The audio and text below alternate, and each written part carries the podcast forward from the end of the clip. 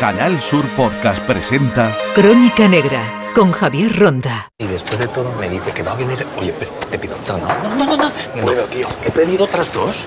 Besitos. La última. Oye, enhorabuena, menudo partidazo. Has Gracias. marcado un gol y todo. Ahora es una máquina. Qué guay. Ahora que vamos despacio, vamos a contar mentiras, tralara. Vamos a contar mentiras, tralara. Vamos a contar mentiras. Mamá, Ya voy. con dos nudas positivo. A cinco minutos. Vale, pero no cojas el coche. Solo ha sido una copa tralara. Ves que yo controlo trarara.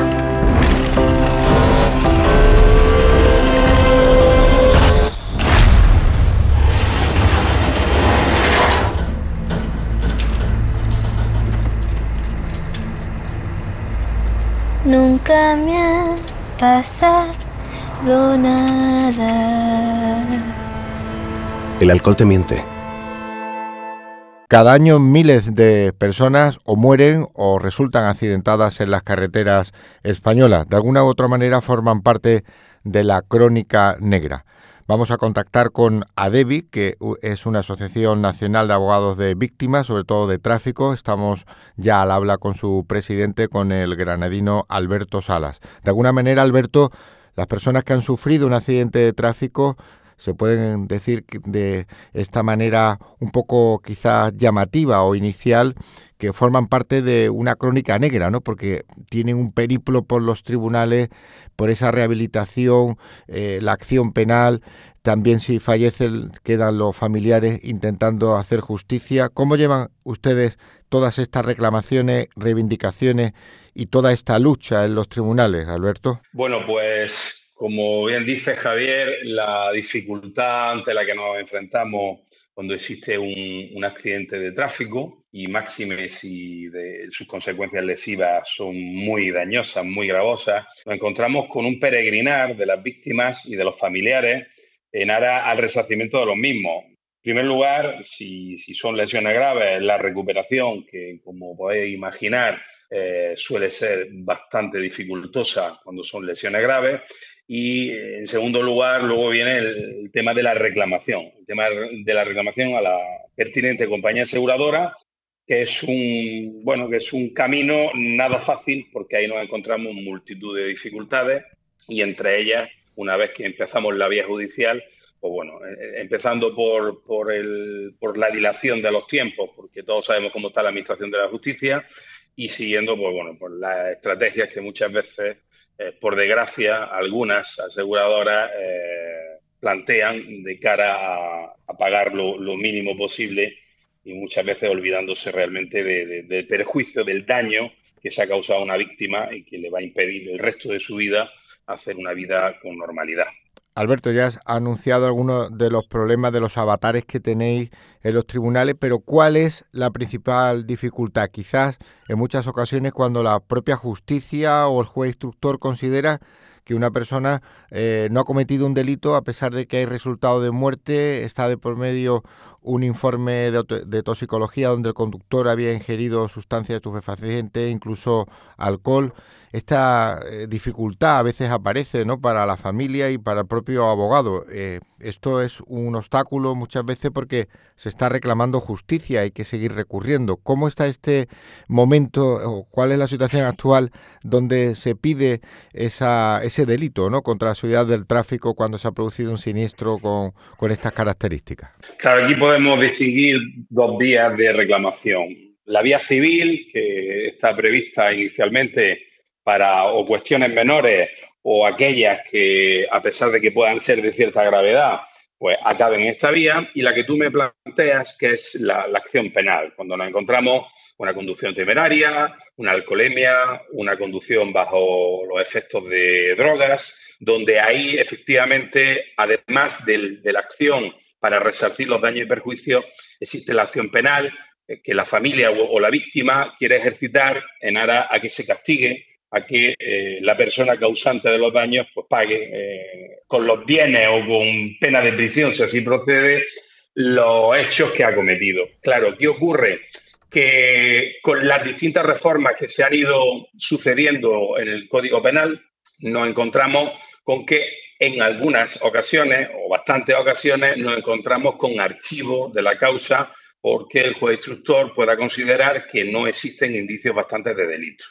Por lo cual, evidentemente, la vía civil siempre queda abierta, pero nos encontramos muchas veces que las víctimas lo que quieren es una justicia penal donde eh, de alguna manera pues se castigue al culpable. Y hay veces pues bueno que cuando nos encontramos con esos archivos pues tenemos que pelearlo no solo en el juzgado instructor sino luego por vía de apelación ante la audiencia provincial. Y, nos encontramos con que eh, a veces pues es dificultoso llegar hasta buen fin, hasta el final, hasta el, hasta el, enjuiciamiento de unas conductas que inicialmente puedan ser penalmente reprochables. Alguien que conduce un vehículo y va bajo los efectos del alcohol o de las drogas, al final, según el Código Penal, está cometiendo un delito, incluso si el resultado no es la muerte, con que ocasione daños, ya estamos, daños personales, estamos en ese escenario de, la aplicación de, la norma como un delito. Pero esto es dificultoso de demostrar en algunas ocasiones, depende de, la instrucción, de la jurisdicción, de la prueba. Al fin y al cabo, lo que se pide, y no es deseable llegar a esta situación, es llegar a una concienciación de que no se debe conducir así, porque entramos en lo que decimos una crónica negra. Llevar un vehículo así hay que mirar que la mayoría o muchos de los accidentes se producen porque detrás está el alcohol o las drogas. Eh, hay que ser consciente y, por desgracia, la población todavía no lo es. Evidentemente, hace 30 años la concienciación era aún menor, pero todavía nos seguimos tomando a broma que te puedas tomar dos o tres cervezas y coger el coche y no tenemos presente el, potencial de riesgo que existe cuando una persona coge un vehículo bajo los efectos de la droga o el alcohol. Y lo que hay detrás eh, son dramas, dramas familiares, donde te encuentras fallecidos muy jóvenes, eh, donde te encuentras víctimas que quedan en una silla de ruedas y todo porque, bueno, porque una noche eh, de copas, de Nochebuena, a alguien se le ocurrió tomarse tres copas, coger un coche y en un semáforo que parece que no viene nadie, se salta al semáforo, viene un chaval con 20 años, eh, lo atropella y lo deja en una silla de ruedas.